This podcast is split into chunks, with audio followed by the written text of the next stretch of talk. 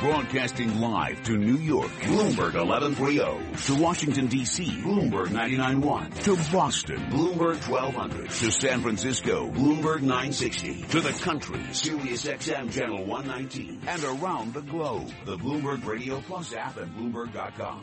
This is Taking Stock. I'm Kathleen Hays along with Pimm Fox. Something that's been hard to find recently is showing up in the money markets and that's yield. Rising rates paid by banks and other companies' commercial, commercial paper are luring new, new investors to the market. And we have a guest coming up who says investors who choose not to participate in a government-forced money market fund migration stand to profit handsomely, Pimm. Yes, and we're also going to be talking about some changes to the rules that govern money market funds. That's all coming up. But right now, let's go to Charlie Pellet in the Bloomberg Newsroom for a Bloomberg Business Flash. And I thank you very much, Pimm Fox. Thank you, Kathleen Hays, the Dow, the S&P, NASDAQ, all advancing. Final 30 minutes of trading on a Tuesday here. We've got the S&P up three now to 2183, a gain there of two tenths of 1%. NASDAQ now up 18 points, higher by four tenths of 1%. Dow Industrials up 29 points, a gain there of two tenths of 1%. One of today's catalysts for the move higher, a number of companies announcing deals after the Labor Day holiday. And global central banks very much in focus uh, this month. David Kelly is chief global strategist of JP Morgan Funds. The problem has been every time there's any weakness in the, the Japanese economy or in the European economy, the knee-jerk reaction has, okay, we'll do more in terms of quantitative easing. And it's, uh, um, I think they're I think they're beginning to learn the lesson that they're, they really are hurting the, the, banks by doing so. They've got to make it profitable for banks to lend, uh, and so I think that message is getting through. Right now, the S&P 500 index is trading higher by three points to 2183, a gain there of two tenths of one percent. Dow Industrials up 29, a gain also of two tenths of one percent. Nasdaq up 18, a gain of four tenths of one percent. 10 year up 1730 seconds, yield 1.54 percent, and gold up 26.30 the ounce to 13.49, a gain there of two percent. New York Attorney General Eric Schneiderman has opened an antitrust probe into Mylan Pharmaceuticals, saying a preliminary investigation shows the company may have inserted anti-competitive terms into its EpiPen sales contracts with numerous local school systems. Gold again up 26.30, a gain there of 2%. 332 on Wall Street now. A look at the other stories making news. Thank you, Charlie. From the Bloomberg Newsroom, I'm Jill Schneider. This news update is brought to you by Bentley University. What do developing apps at Facebook and analyzing data at Biogen have in common? An MBA from Bentley University, where you will explore innovation and leadership. Because business is everywhere. Prepare here. Donald Trump and Hillary Clinton are in a statistical dead heat, according to a new national poll by CNN. Speaking in Virginia Beach today, Trump noted the new poll numbers. The big poll came out today that Trump is winning. It's good psychology, you know. I know that for a fact because people that didn't call me yesterday, they're calling me today. So that's, that's the way life works, right? Speaking to reporters on board her plane today, Hillary Clinton also reacted to the latest polling. And they're good for me, and there have been a lot of them that have been good for me recently. I don't pay attention. When they're, you know, not so good, I don't pay attention. President Obama is the first American president to visit Laos. Bloomberg's Michael Barr tells us more. President Obama says the U.S. is committing $90 million over the next three years to help Laos clear unexploded bombs the U.S. dropped on the country during the Vietnam War. That conflict was another reminder that whatever the cause, whatever our intentions, war inflicts a terrible toll, especially on innocent men, women, children. President made his announcement while in Laos for a summit of Southeast Asian leaders. Michael Barr, Bloomberg Radio. A group of advocates is launching a national campaign to press large retailers and restaurant chains to end on-call and last-minute scheduling. That follows recent deals by several retailers to end the practice in New York. Global news 24 hours a day, powered by more than 2,600 journalists and analysts in more than 120 countries. I'm Jill Schneider. This is Bloomberg. Charlie? And we thank you. And again, recapping, uh, the S&P moving higher today, up three points to 2183, a gain of two tenths of 1%. We are brought to you by National Realty, managers of New York City cash flow real estate, providing you 12% annualized returns with immediate monthly distributions. See them at nria.net. I'm Charlie Pellet, and that's a Bloomberg Business Flash. This is Taking Stock with Kathleen Hays and Pimm Fox on Bloomberg Radio.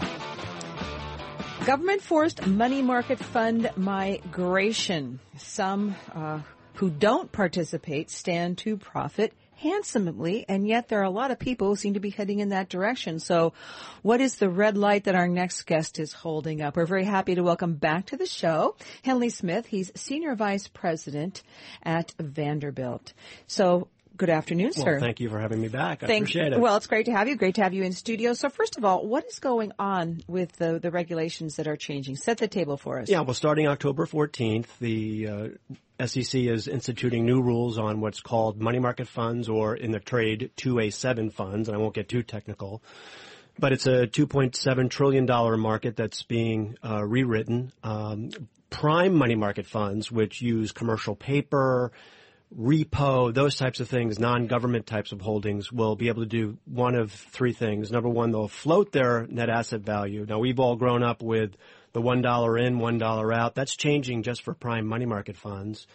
And more to the point, which I think is what's uh, getting people concerned is if the money fund gets in any kind of distress, which is unusual, but it did happen in 2008 as we know, that the fund can institute redemption fees or can actually gate uh, the redemptions. So a lot of corporate treasurers and CFOs that typically use prime money market funds uh, are migrating out of those types of funds into government only funds, which will continue to have the $1 NAV without the uh, requirements of gating or redemption fees. So that's where you're seeing this migration. So I think it was uh, maybe this spring or probably early this summer where prime funds were always much higher in terms of assets. Now that's switched. So you're starting to see that great migration. And what it's happening and what's it's causing is that the types of assets that's usually invest in prime money funds are getting cheaper because people are selling them.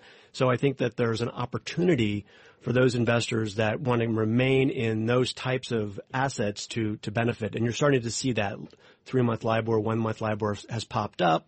Uh, you're starting to see prime money market funds as well as those that use separately managed accounts starting to see much greater yields than they've seen over the last couple of years because of this migration. Let's say you're an individual that has a money market account as part of your brokerage account, your overall portfolio. I know that it's not a bank account, but many people, you and I were just talking about this before you came on, many people treat it like a bank account because you can write checks against it. You can also use a credit or debit card against it.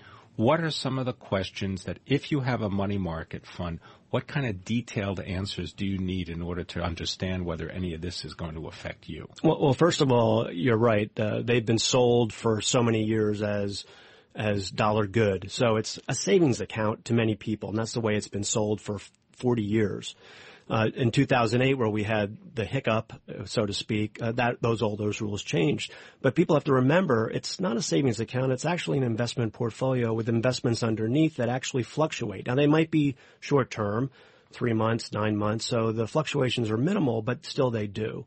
And I think where the the real concern is because of the cost of running some of these funds due to the extra regulations, uh, some of these money funds have stretched into areas where they haven't normally have been to get some yield into the portfolio. So first and foremost, you'll get a statement or you'll get a prospectus or you'll get a quarterly report on the money fund. Take a look at it. Um, we do a lot of investing at Vanderbilt Avenue for family offices and high net worth individuals. And if you do what we've looked at some of these portfolios, and I saw one recently where I looked at the portfolio, half of the assets I didn't understand what they were, and the other half I wouldn't own if I would. So it's important um, for those in the industry as well as in the retail sector, just to take a look at the portfolio. Are you comfortable with those those assets? Okay, so who's to blame or who's causing this? Because it seems that people are yield hungry, right? Understandably, uh, the Federal Reserve keeping the key rate just off zero. That's one side of it. The other side, though, is all the regulation that the Dodd Frank legislation piled on to just about any kind of entity doing business in the financial services industry. Yeah, check one and two, because again, I think we've been in an artificial environment because of the low rates, uh, because of all the uh, QE and the things that we've talked about for so many years, keeping these rates down. And so there's a lot of unintended consequences that could arise from coming back off of a you know normalization policy or whatever might. But you're right. There's been a lot of regulations to camp, clamp down on these particular types of funds, and so we're we're just concerned as a firm that again people treat it as a bank account when it truly isn't. And uh, the the thing that uh, I would just be cautious of is because of all the uncertainty and the volatility we've seen in the markets over the last couple of years, people have been holding on to a lot more cash just to feel comfortable. So pre 2008 where cash was a couple of percentages points of my portfolio and it was in a money market fund and it was okay and I didn't have to worry about it. Post 2008, uh, that's changed. Uh, with a lot of investors, we're seeing cash could be anywhere from 20 to 30 percent of the portfolio, and uh, what that's forcing them to do is go places where they wouldn't normally be, and that's where the problem comes up. Thank you very much. Henley Smith is Senior Vice President, Vanderbilt Avenue Asset Management. They're based in New York. You're listening to Taking Stock, and this is Bloomberg. No such thing as a free lunch. Inflows to ETFs laying the seeds for heightened volatility and value destruction in the future because of illiquid assets they hold. That's our next guest argument coming up right here on Taking Stock.